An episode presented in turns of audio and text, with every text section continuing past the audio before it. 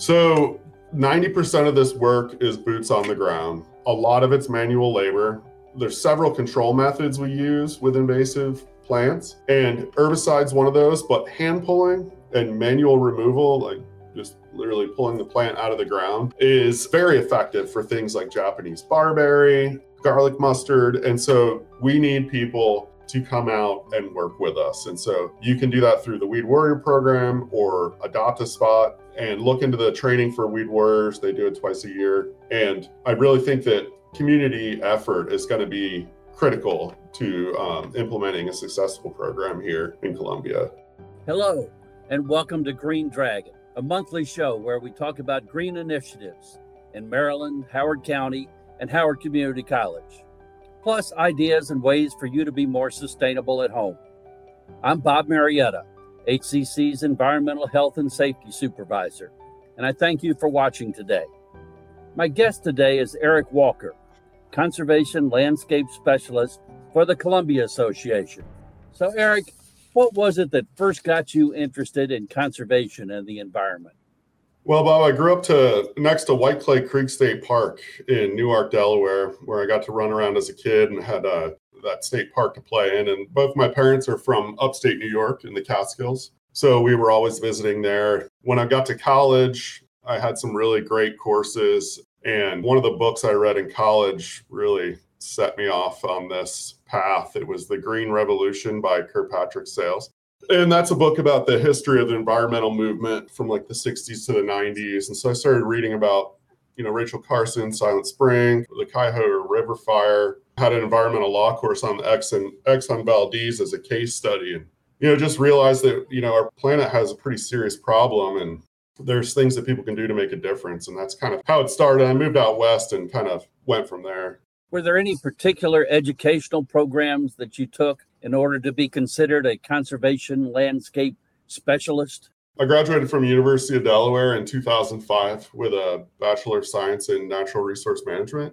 Then immediately after college, I did an internship with the Student Conservation Association, which paired me with the National Park Service. And that was, I would definitely consider the internship an educational program, but yeah, basically a Bachelor of Science. So is that a path you'd recommend for young people?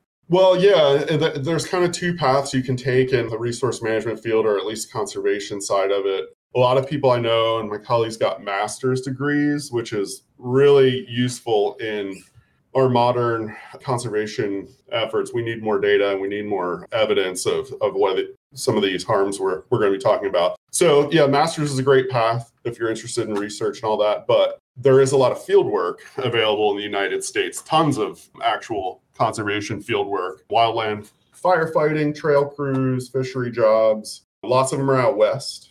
But so if you're the kind of person that doesn't necessarily want to do research and want to work out in the field, I would definitely suggest right after college, or, you don't even actually need to go to college to do a lot of these more manual labor jobs related to conservation. But I would suggest that is, getting out in the field and seeing if you like the field work. So where else have you been working? What were you doing before you came to Columbia?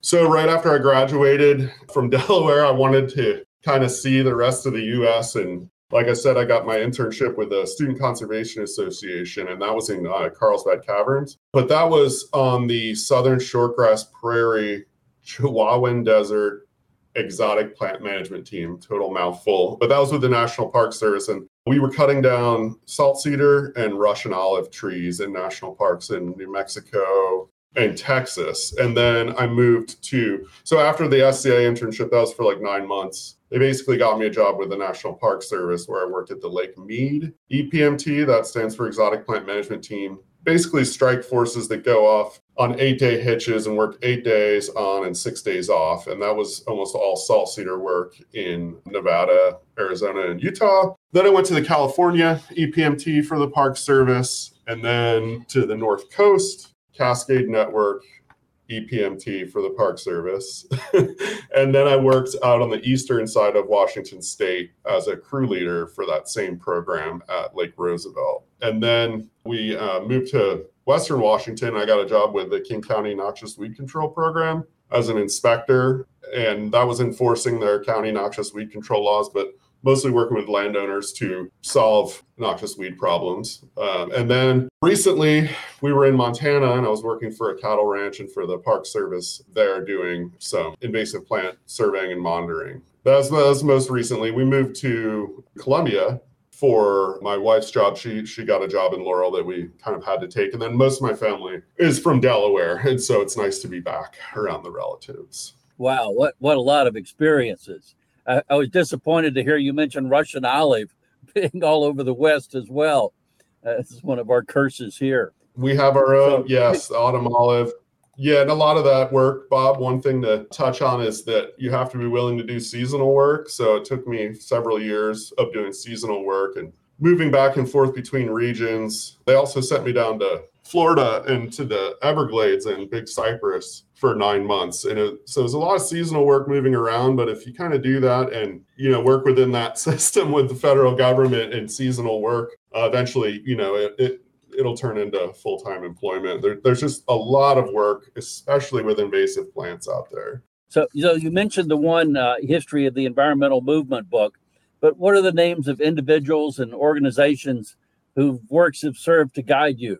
Yeah, so definitely Student Conservation Association. They're a great organization. They were started in New Hampshire by a woman who found that we needed conservation work and young people need job training, and it was the perfect match, and it's just a very large national program. So they really guided me. I didn't really know exactly what I wanted to do when I graduated, but I knew I wanted to do something with plant science, and that was what I was focused on in college. So SCA got me, a foot in the door with the Park Service. And then within the Park Service, I had a crew leader there named Todd Neal, and he was really my mentor. He kind of showed me a lot about invasive plant control over my years there. And then the King County Noxious Weed Control Program is well organized and funded program. They have a large education and outreach component.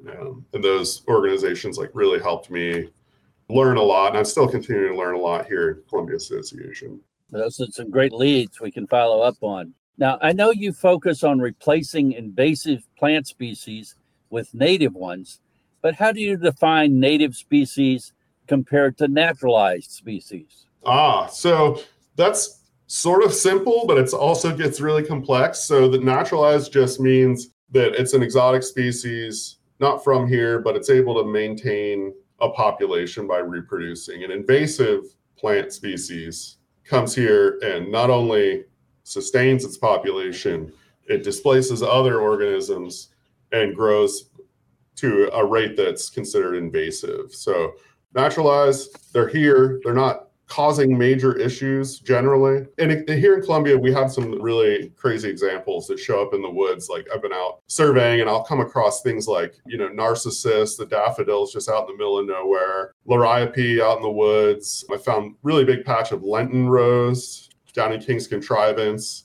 We have tons of garden escapees, the burning bush, all that stuff. So those are sort of naturalized ones, not necessarily the burning bush, but these ornamental plants that they're out there, but they're not growing to population levels that are really concerning. Then we have these highly invasive plants that you can kind of look at them and tell that they're invasive. The bush honeysuckle, stiltgrass, wavy leaf basket grass, English ivy, garlic mustard, that kind of thing. So then there's one little interesting thing about naturalization that's happening. There's some emerging research and a lot of new studies on it. And that's hybridization between native species and non-native, particularly invasive species. For example, they're starting to look at these hybrid viburnums. There's a Japanese viburnum, the Japanese snowball viburnum.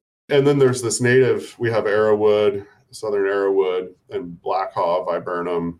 And there's some hybridization possibly going on, and it's really hard to start telling these species apart. Asian bittersweet is another great example. There's an American bittersweet, and they think that the Asian bittersweet probably has a lot to do with this massive drop-off in the American bittersweet populations. I'm starting to look at Japanese cherries out in the field and trying to ID those versus some of our native cherries. But I think there's hybridization going on with a lot of these, and that's going to get really complicated, trying to distinguish between the native and the non-native. So that gene flow issue is certainly going to be an emerging thing for people to look at. And then that gets into the whole, there's a really interesting debate right now going on about the value of native plants versus non-native plants and non-native invasive plants, because there are organisms that use these non-native plants for nectar, that kind of thing, food, but their numbers are vastly inferior to the native plants. So we're on many, many magnitudes. Bush honeysuckle is a really great example. The bush honeysuckle typically supports like 20 to 40 organisms that use it here, whereas the American honeysuckle would probably support several hundred. Where it gets complicated is that they've looked at, there's a study that looked at honeysuckle, and they found out that invertebrate biomass was actually larger underneath these honeysuckle thickets, the non-native invasive honeysuckle thickets. However, the available forage for leafcutter insects like caterpillars was actually lower than with the native southern arrowwood viburnum. So there's quantifiable metrics here that people are measuring to try to answer that question, Bob. And it gets really complicated, and that's one of the things we need to know in this field is what the value of these invasive plants are versus the non-native plants. And essentially, any plant that we can back off on managing because it provides a greater benefit than another, we want to not have to work on because there's so many other things that are causing damage. And that's definitely something that we definitely need more studying done on. Yeah, it's fascinating, and you've obviously got a career ahead of you taking care of this stuff. We're glad to have you and glad you're looking at this. You know, there's a lot to learn still. So we know what changes in our climate are adding. We know that changes in our climate are adding stress to plant life. What differences can it make to homeowners, whether they grow native species or invasives or even exotics? So there's another really interesting metric that people use to quantify value of native plants, and that's caterpillars. Dr. Tallamy out of University of Delaware wrote Nature's Best Hope, and that whole book is about this issue of, you know, of what homeowners can do. And Homegrown National Park is just a great program. Definitely go check that out. His book, Nature's Best Hope, is really good. You know, he's got the idea is that we have tons of private land that can be restored or reforested and provide this critical habitat for, particularly for insects, which feed songbirds, and that there's a lot that homeowners can do. And if you listen to his lectures, he's right. If you put in a native plant, I just put in some swamp milkweed at my house, and I have a swamp milkweed beetle on there. And it's only, the swamp milkweed has only been there for half a growing season. They do show up, they're there, and we know that their value is much, much greater than these non-natives. Look at the National Wildlife Federation made a website with Dr. Tallamy that lists keystone plant species in this region and the number of invertebrates that they'll support. And so choosing from those are great choices for the homeowner. Great. So what are you and CA doing to try to communicate with homeowners about what they can do to help the environment? So outreach and education, super important, because these native plants, if we put them there, they'll do the work themselves. So if we can tell people what not to plant and what to plant, that goes a long way. So outreach and education is great. And the prevention, they found out that, you know, that's a one-to-one, $1 spent is $1 saved or $100 saved in the future. And so preventing these invasives from coming into natural areas from homeowners is a critical step. And so we're going to be working on our outreach and education material. And then also the very first thing we can do is control NNIs on open space. And so we have over 5 large restoration sites and about 12 other smaller sites where we're controlling invasives. And so we're building our education and outreach up, and we're going to be able to recommend specific best management practices to landowners. We're eventually going to have a landing page on our website with all that information. That'll help get people the information quicker. Now, I know you recently joined John McCoy, CA's watershed manager, in the classroom session of our latest Weed Warrior class, which we hold twice a year. Now, how can you use these trained individuals to help you meet your goals? So we definitely need boots on the ground, and distinguishing between native and non-native plants is sometimes a little difficult. So trained individuals that know these non-natives is super beneficial. We have the Weed Warrior program and the Adopt-A-Spot program All that info is on our website. One thing we just looked at back in January of this year of 2023, we took 6 weeks and, well, we developed this survey form that we called Vine Mapper, and we provided it to 12 volunteers who came from our Weed Warrior program or other local community groups. And we had them go out and map trees imperiled by vines, so trees that are infested with non-native invasive vines. And we wanted them to look at the density of the infestation, where they occurred, and how many trees were infested by these vines. And so we made this survey form that was on a mobile app. We sent them out to map in open space here in Columbia for 6 weeks, and they were able to record almost 1,800 individual trees. So there was like almost 200 data entries, individual data entries, and, you know, they measured anywhere from, you know, 5 to 100 trees, or, you know, probably not that many, but less in one patch. And so we got all this data. It was awesome. We had suggestions on how to improve the app, and we were creating a new version of the app. But in this process, we actually learned something really valuable, and particularly about English ivy, that you can control English ivy at the base of the tree by cutting it, or even cutting it and putting herbicide on the cut stump to prevent that from resprouting. But eventually what we need to do for permanent long-term control or eradication of an individual patch of English ivy is to be managing that ivy on the ground. And so in order to determine where these dense thickets of ground level ivy are, because the tree will just constantly be reinvaded. And so we need to manage the infestation from the outside and work in. And in order to determine where these high priority infestations are, we need to be able to have our mappers digitize on a polygon. So to be able to look at a screen and just draw on the polygon of where this English ivy exists on the forest floor. And that product isn't really available for citizen scientists that we know of, and we're working with a couple of groups to develop that. But that's essentially what I would like to do. This Vine Mapper program is probably gonna, what we need to do is have it cascade into a larger citizen science mapping app where we can focus on these high priority invasives, not just English ivy on the forest floor, but also early detection, rapid response invasives as well. So it's kind of ballooning from this one vine mapping concept with, you know, the idea of freeing up these trees from vines to something probably a little bigger. Also, the really cool thing with that Vine Mapper thing is we sent a contractor out to those areas where they map those, and they cut the vines at the base of the tree. And, you know, we're seeing immediate results in those areas. But again, we need to be managing those on the forest floor. So as the app develops and more people get to using it, how can programs like Adopt-A-Spot and Master Gardeners, Stream Waders, the Village Cares groups, and the environmental clubs at the various schools, how can they help you with the CA and help you manage the open space environments?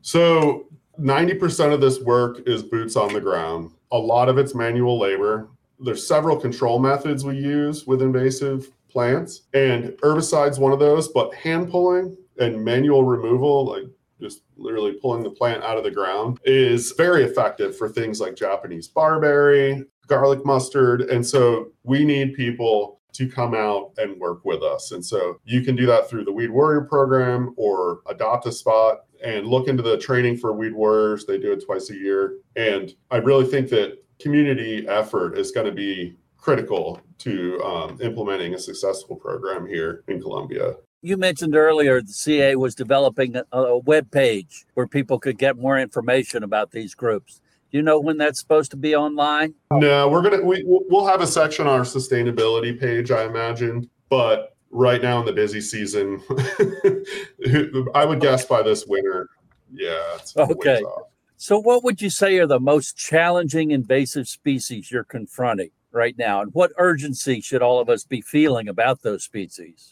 So there's a couple here in Columbia that are causing widespread damage. There's more than a couple, but one of the ones that's the scariest is lesser celandine. So this little tiny green, it is a spring ephemeral. It comes up really early in the spring, and that's why it's so bad. So it comes up before the native spring ephemerals do, and before all the trees have leafed out, and it catches all that sunlight. And so this stuff germinates like in January, sometimes under the snow. So it's the first one up. So it takes all that space, and then the native spring ephemerals or even like shrubs and trees, they can't push up through that layer. Like you guys have probably, people have probably seen it walking around in the spring. It's that carpet of yellow flowers, little yellow flowers. And there's so many side impacts of that lesser celandine, particularly on our floodplains. It increases erosion because once it dies back, all that it leaves where it was, where that monoculture of celandine was, is just like this sandy spot, which is more prone to erosion and keeps adding sediment to the system. And the real tragedy is, you know, the loss of these beautiful spring ephemerals, trout lilies, Virginia bluebells, all these characteristic little wildflowers that occur in these woodlands. Their populations are being absolutely decimated by these invasives. And I can say for sure that lesser celandine is one of the main causes of this loss of our spring ephemerals. So, and there's a lot to that story. It's really interesting if you want to read about it. There's a lot of with pollinators and when they stop over to get nectar, and it gets really in depth with like generalist and specialist pollinators, and you know how these spring ephemerals provide critical nectar at certain times a year. So there's just a lot to it. And I think that all of these non-native invasives are serious issues, but there are some that are worse than others. And so that lesser celandine and then the ivy and the vines on trees, I mean, those are really direct, immediate impacts. And so people are monitoring things like our urban tree canopy here in Howard County. That will give us a baseline to look at what are, the trends of our urban tree canopy and making sure that's still intact. But you can see it everywhere in Columbia where you go, trees that have either been pulled down or that are going to be pulled down soon from these vines. And so that's extremely urgent. And that's one of the ideas behind this Vine Mapper and Tree Saver is, you know, cutting the vines off the trees is great for immediate relief, but we need to definitely be managing them on the forest floor as well. So yeah, tons of bad NNIs here, dozens in fact. So can you point out any tangible evidence where your efforts are starting to produce the results you want to see?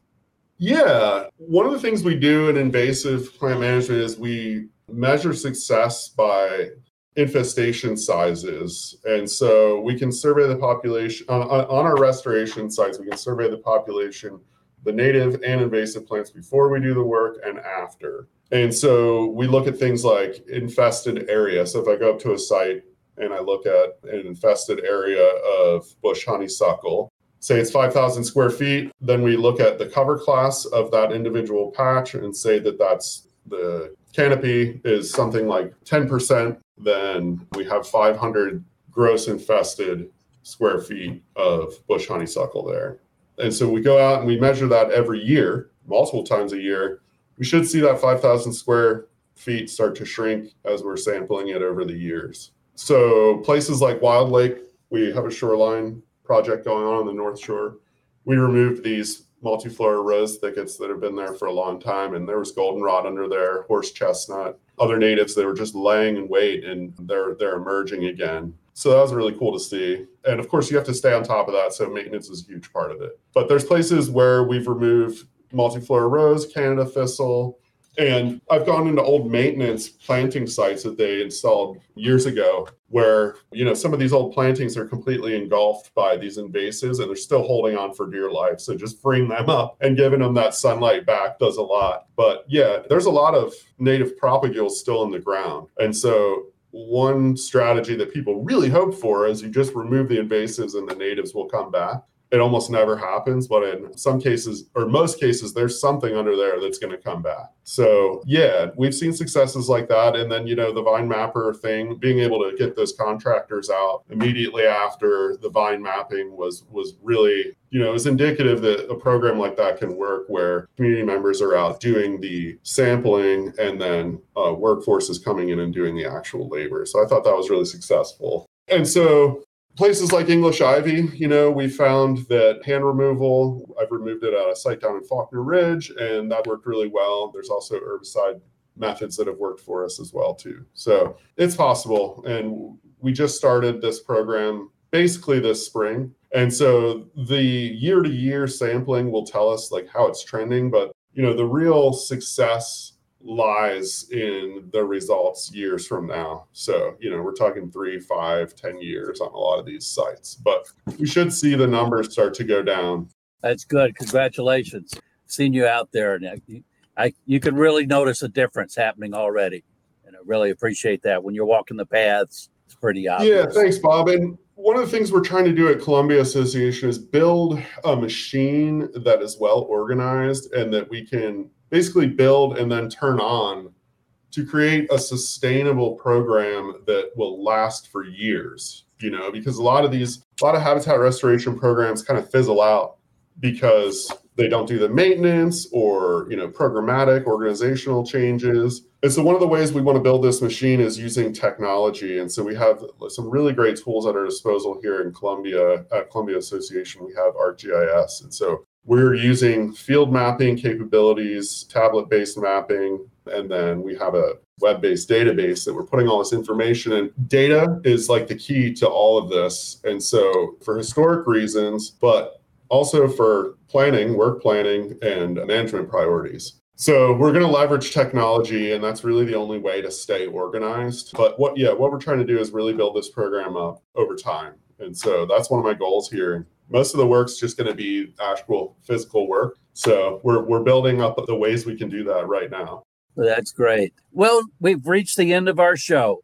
Thank you, Eric. And can you say a little bit about how people can get in touch with you? And because I know a lot of people will want to get involved. Yeah, definitely reach out anytime. eric.walker@columbiaassociation.org. It's eric.walker@columbiaassociation.org. Shoot me an email. Love to talk about invasives and can provide control recommendations or any other info you want about our program. Thank you, everyone, for listening in today. I'll be back next month with another guest and another sustainable topic. In the meantime, if you have ideas or comments, you can connect with me at rmarietta@howardcc.edu. You can listen to this and all of our other episodes at greendragonhcc.podbeam.com. And you can also catch us on HCC TV and Howard Community College's YouTube page. Thank you all for joining us today. Connect with us. We are Dragon Digital Radio.